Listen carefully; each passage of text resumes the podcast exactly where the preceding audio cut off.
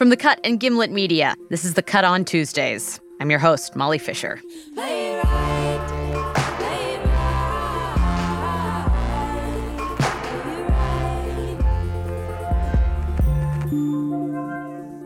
I have now worn sandals to work three days running, which I think means it's real. Spring is here. The good part, as opposed to the cold, wet part actual spring. A friend of mine said that this is the time of year she associates with a particular feeling. The feeling of being single. And it's, you know, May 31st. It's just nice enough to go out. Everyone's excited. It's late. You're at home. You just want to go out and flirt and get laid. And the feeling of putting on some music and getting dressed and just heading to the bar, knowing that, like, what you want is to like take somebody home and then doing it. That satisfaction is so sweet and particular. You're going hunting, you're going you're seeking it out and it's so pleasurable. Each individual one of those steps like it's like it's so fun. and you know, what happens afterwards can be great or not so great, but the energy before the actual interaction is just so special. The writer Dayna Evans gave this annual experience a name the horny time. According to Dayna, the horny time begins with the first day of good weather that actually sticks around and continues for approximately four weeks or until the humidity really kicks in. It's the period when everyone's finally wearing fewer clothes. Everyone's remembering that they have bodies and that their bodies want things. I use the expression like well, no, that's going to sound so disgusting. Never mind. But just like, I want that in my mouth. Or like, I want to put my mouth on that for like anything that turns me on. But like, I don't mean it in an oral sex way. I just mean like, I want, I want to put it as close to my face as possible. Like, I want to, I want to consume it in all of my senses. That's what it is to be horny to me. It's like, put it on my face, cover myself with it. Like, that's what it is. This week, we're embracing Horny Season 2019 and taking a look at what's got us horned up at present the things that we're furtively Googling, the things that are catching our eyes. Because sources of horniness are almost always fleeting. They're specific and often unexpected, and possibly embarrassing looking back. They respect no dignity and obey no reason. And if you ask me to identify the celebrity who perhaps best captures the current horny zeitgeist, that's the horny zeitgeist, not necessarily the beautiful or erotic or seductive zeitgeist. I think I would point to Adam Driver. When I broke up with my girlfriend from college, so sad. I lost 30 pounds and I couldn't move or talk or get my dick hard. But it also made me go, hey, who am I and what do I want? And I was like, boom, I know who I am. I wanted to switch majors and buy a circular saw, and I promised myself that I'd follow my gut no matter what, and I do what makes me feel good. What makes you feel good? I have said before and will say again that identifying Adam Driver as a sex symbol is perhaps Lena Dunham's greatest feat of artistic vision, which I don't even mean as an insult. Hannah Horvath may or may not have been the voice of a generation, but she definitely had the taste of a generation when it came to deep voiced and goofy faced men. So I assembled a few of Adam Driver's biggest fans to explain his distinctive appeal. I would say Adam Driver is like the size of my apartment.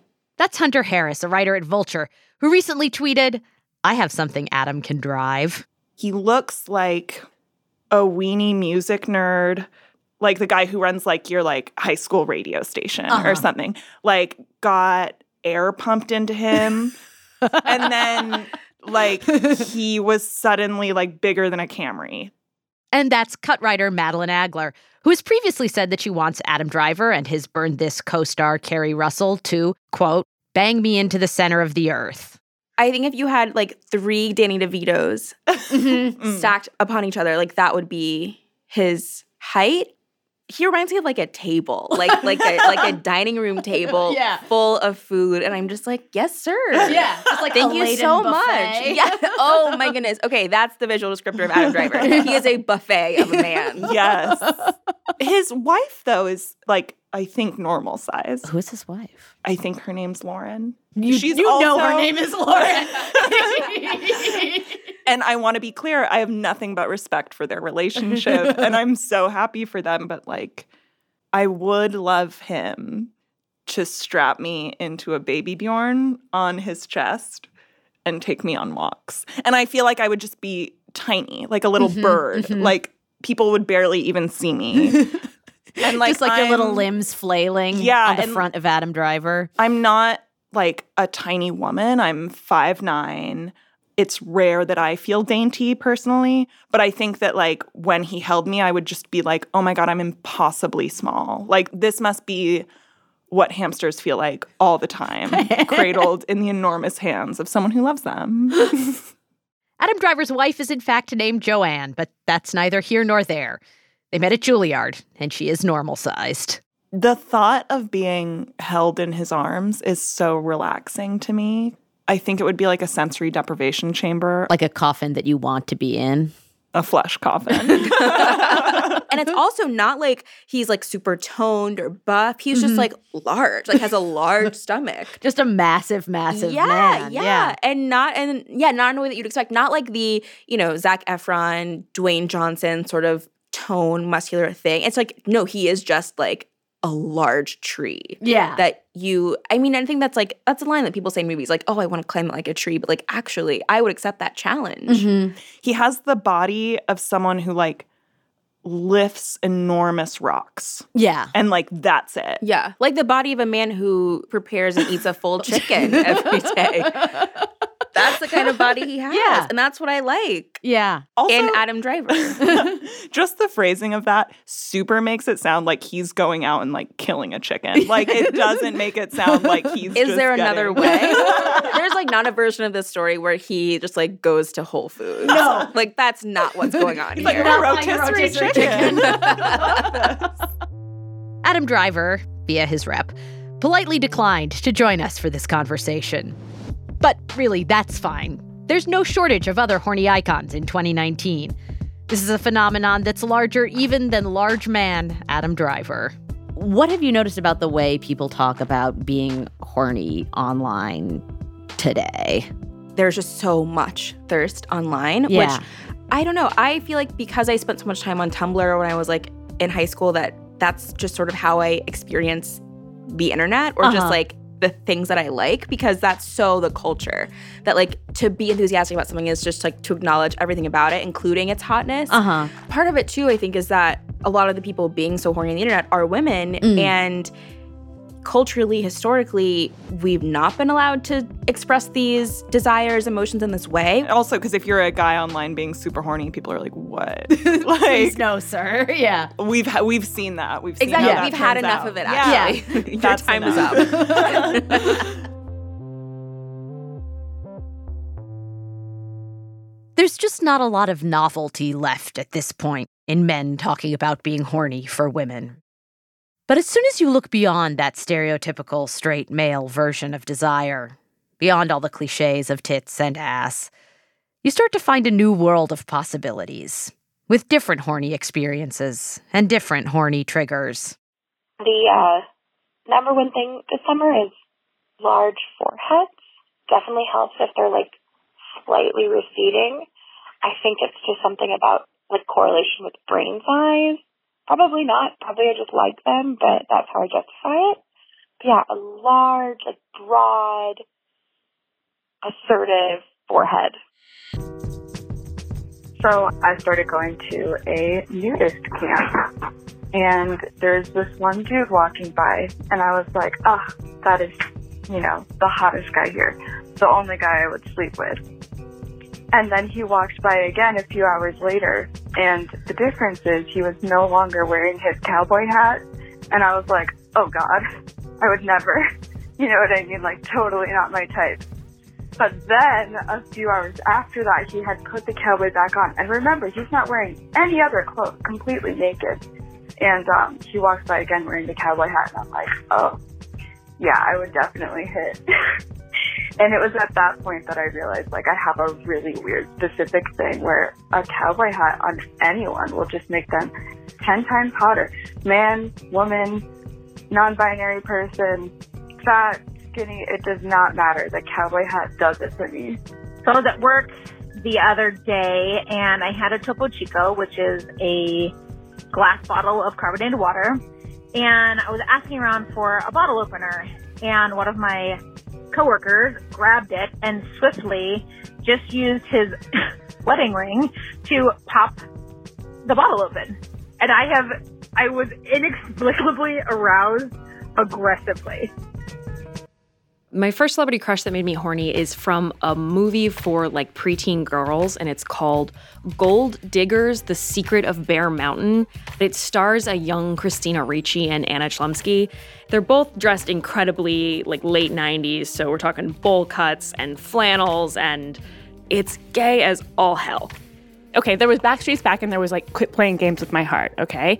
And on both of those songs, Nick Carter's voice would do this thing where it got a little grainy and he sounded a bit like a sort of like an old baby. It was like, eh, I don't, I can't even do it, but it was high. It was amazing. Falsetto made me horny. So I'm pretty pregnant. I'm almost 36 weeks pregnant in the last stretch here. When I'm pregnant, I'm horny like a teenager. Like some women get really hungry and talk a lot about food, but like the horniness is something else. Like that feels like a real appetite. My husband will like walk into the room after going on a run or something, and it's just like, mm, like my brain just blanks out, and it's like pure appetite. Come From Away is a musical about a plane that was grounded in Newfoundland on 9 11 which not horny. None of those words are horny. Uh, but I was sitting in the show and the woman who plays the pilot has this just banging voice and she just does this growl thing with her voice. And I was like, this is uncomfortable. I'm uncomfortably horny at the Canadian 9 11 musical. Hearing people talk about their personal horny triggers made me think of the Instagram account Personals. It's a repository of super specific desires in the form of online personal ads. Each one is a window into a particular person's tastes, written out in detail and tossed into the vastness of the internet. A photo editor named Kelly Rakowski started Personals two years ago, and these days she gets around a thousand submissions a month. She originally got the idea when she was doing research for Herstory, the lesbian history Instagram account she runs. I came across these amazing personal ads written by lesbians in the issues of On Our Backs magazine. Yeah, what was on the backs? it's a lesbian erotica magazine. The issues I found were from the 80s and 90s. They're super sexy, but also really funny. She couldn't get enough of the way these women described who they were and what they wanted. Beautiful Boston Scorpio, dark, good looking marshmallow butch with unpredictable mean streak, yearning for luscious femme who's not afraid to show she likes it. It's been a long time since someone clawed my back, and I miss it. I'm 33, an ex hippie turned jock slash construction worker, very strong and sweet. Come on, honey, right. This was a pre internet world, and for all kinds of reasons, finding a luscious femme to claw your back was a lot harder than it is now. Other feminist and lesbian magazines were pushing back against the ways women had always been objectified, but that didn't leave much space for women to have fun objectifying one another. So there was that kind of disapproval to deal with. But of course, there was also the disapproval of the mainstream world, which meant that if you were outside the mainstream, if you were queer, you had to find a new vocabulary to get what you wanted. There's all these different words you would say to describe, like, if that person was gay or lesbian and to find out where the club was that was safe or mm. what kind of sex you're into, what type of masculine, feminine person you're yeah. into. You know, there's like this history of these code words and they're just like embracing that tradition and taking it off in a new way. Kelly wanted to translate the spirit of those ads into a new online space for queer people to meet each other. It got its start as an Instagram account, and now she's developing it into an app. But instead of all the selfies you see on most dating sites and apps, Personals is all words. Words like this Styrian vampire lesbo looking for her Viking angel. Dreaming of a beer drinking, bosomy Bavarian metal goddess. I'm an angry record store employee and a cat owner. No hippies, no art students. Under headings like hobby store meet cute and horny perimenopausal divorcee, there are posts from Le Creuset dog moms and fluid Trekkies seeking barefoot whiskey drinkers or long haired architects for sweaty topless yard work, middle school makeouts, and monogamous choking only. Horse thief from Lonesome Dove looking for some more yeehaw reads one. I'll pop the pimples on your back and rim your butthole if you scratch my back and remind me to do my taxes, reads another. That last one went up just a few weeks ago, right on the brink of the horny season. And I hope whoever posted it is having a good spring. Coming up after the break, why someone on the internet wants Taylor Swift to run them over with a tank and throw the body in a wood chipper.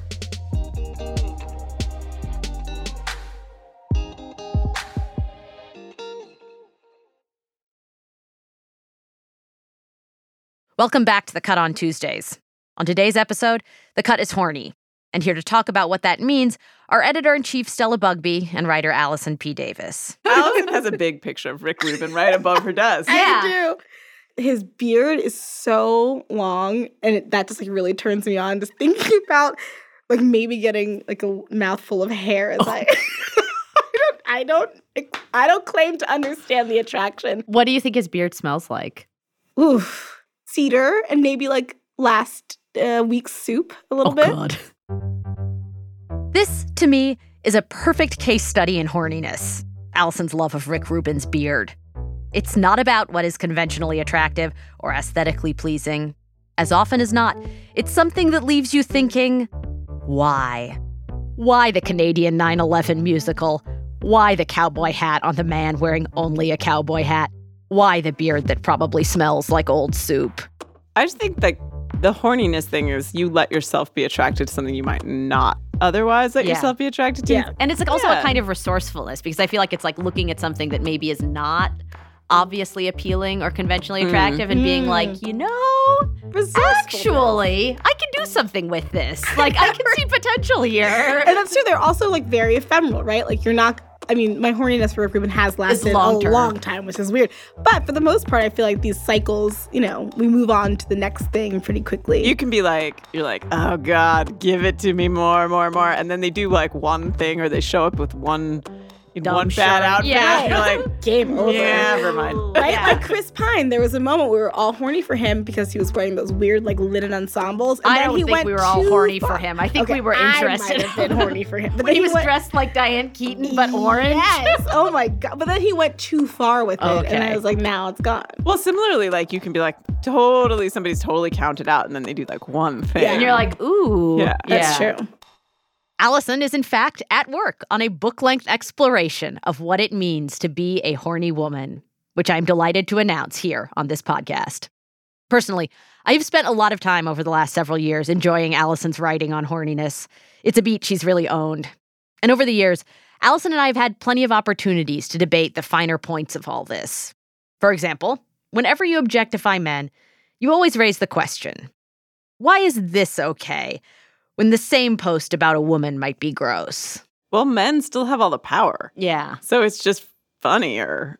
It's not fun when people who have the power make the jokes. Yeah. Then they're not funny. Right. So I don't know. I, I think men, it still feels like subversive to objectify men in a way that feels disgusting when you do it to a woman. So I tend to think of it as like a fun way for women to just express their sexuality, period. Yeah. Right. So it's less even about objectifying the guy. In fact, the guy isn't even really that important. It's really just an like an opportunity to be like, I'm into sex still. And Yeah. sex is fun. I'm feeling the feelings, yeah. And like, guess what? You have to listen to it. But even if you buy the argument that it's okay to objectify the people on top, and I think generally I do, it's still an argument that only gets you so far. Sometimes you're too angry to make jokes about your own relative lack of power, too angry to feel like talking about sex at all. I would say that after the after Trump was elected, like even leading up to that Yeah. whole election, so like beginning of 2016 until maybe like about mid 2018, so about a two year the long, period. the long 2016 Yeah. was a deeply unhorny time. it was just impossible Yeah. to get it up and or, you know just it was just a time of absolute like chaos i think internally yeah. it was hard to have fun at all It's not like things have gotten better since then. In fact, in plenty of ways, things have probably gotten worse. But somehow, it's like there's been a shift in atmospheric pressure. Horniness is emerging from hibernation. Even like people's willingness to be horny on Twitter, it just sort of happened. It's not like people were like, and now we can do No. it again. They No, were no, just no, it's- like, it's yeah, just organic. And people were tired and sick of sort of repressing all these things that It's have just been, been a beautiful there, but just- flowering. yeah. yeah. The bud breaking through the soil for spring. The bud is breaking through, but the soil that nurtured the bud was all fucked up, and now the flower is weird. I do like the sense of nihilism that's like running through the horniness right now. It makes it a lot darker and more I just fun. it's just coming from a place of absolute despair. it's like there's so much bad stuff. But like, I guess we'll just be horny. Right. Yeah. Instead of just saying like, "Oh, I'm horny for," it, it's like I want X, Y, Z to like spit in my mouth Yeah. while running me over with a truck. Like it's gotten so. Yeah. it's Timothée cool. Chalamet, crush me under your foot. Even though he could not. he could not. There's another writer at the cut, Gabriella Paiella, who's a close observer of internet behaviors. And earlier this year, she noticed something strange. It really caught her attention during the Golden Globes back in January. Her Twitter feed was overrun with people tweeting things like, Excuse me while I lie down in the street and wait for Sandra O oh to run me over with a car. People were evidently aching for celebrities to inflict grievous bodily harm. I want Rami Malek to run me over with a bus, run me over, back up, and run me over again, ma'am. Prayer hand emoji. That's Ariana Grande. This is with Taylor Swift. It's wish she'd run me over with a tank and throw what's left in a wood chipper. XX. um, yeah, so it was just these like super violent, fatalistic fantasies about people's favorite celebs. Why? Okay, when I first started noticing it, it was more in terms of people that I follow online and people around my age. So I was just like, okay, this is the funny internet thing we're all saying at the moment, uh, where there is some sort of ironic distance. But then I was like, okay, clearly this didn't start here, so I need to need to find out. Gabby, as a journalist, wanted to get to the bottom of it. Her first move was to dig up some of the earliest examples. It seemed like they'd started cropping up in boy band fan communities several years back. Uh, so I started reaching out to those people, and finally, one woman who is 21 now responded, and she told me that it started out on Tumblr, at which she had been active on since she was 13, which is like Mhm. not an area of the internet I really go to at all. And she said that this was something she'd been noticing for like about eight, nine years now. Oh, wow. hmm But what was the rationale? Gabby asked her what the Tumblr teens had been thinking, and the woman wrote back to explain. What we're saying when we say we'd like our favorite celebrity to run us over is that we love and admire them so much that they could do something terrible and we'd still love them, which of course isn't literally true. I think that this joke format is used by a lot of stans because it's a more creative way to say how much we love someone rather than just a wholesome Timothée is amazing. That's Timothée Chalamet, Oh, who a lot of people want to run them over. And it eventually migrated from like teenage stan Tumblr culture over to Twitter, where it then took, I think, several years to become more mainstream. So, for the teens who pioneered the form, it was just a fun way of expressing super fandom. But once the grown-ups joined in, it took on a new quality. Combine the unhinged enthusiasm of Tumblr stans with the bleak outlook of adults in 2019, and you get the nihilistic horniness of Run Me Over. it evokes this really catastrophic level of desire, but like no sexual activity is taking place. Yeah. Like Brandy Jensen, who is an editor, she tweeted she wanted Natalie Dormer to hit her with a hammer. so I reached out for comment and she said, um, I think there's something about how the ideal resolution of a crush is to be completely obliterated by it and suffer no longer under the terrible demands of desire. Um, and then another writer, Gretchen Felker Martin, told me that everyone started feeling this way when we realized the scales had tipped, the world is doomed, and the best we can hope for is to look at someone beautiful who loves us when we die. Earlier, I was telling Stella and Allison that being horny was a kind of resourcefulness. It lets you take an object as unpromising as Rick Rubin's beard and transform it into a source of fascination. It makes that very possibly objectively gross beard look electric with possibility. Embracing horniness means embracing that kind of cognitive dissonance. And that's never been more true than in 2019. We're living in a moment when every tweet about Adam Driver is sandwiched between two about climate apocalypse and political collapse. A moment when, In my own personal case, you find yourself asking your coworkers to take a break from writing about abortion rights and come into the studio to talk about what they want to put in their mouths. In the midst of everything else, there's something impressive about the way horniness goes on. In 2019, we're staring into the void and deciding we'll try to hump it. That's it for this week's show. We'll see you next Tuesday. The Cut on Tuesdays is produced by Sarah McVie and Olivia Natt. Our senior producer is Kimmie Regler. We're edited by Stella Bugbee and Lynn Levy. Mixing is by Emma Munger. Our music is by Emma Munger and Haley Shaw. Our theme song is Play It Right by Sylvan Esso. That's Amelia Meath, Nick Sanborn, Molly Sarle, and Alexandra Sauser Monnig. Special thanks to Angela Trimber, Amanda Arnold, Rachel Ward, and Phoebe Unterman. And if you like the show, tell a friend to listen. The Cut on Tuesdays is a production of Gimlet Media and The Cut.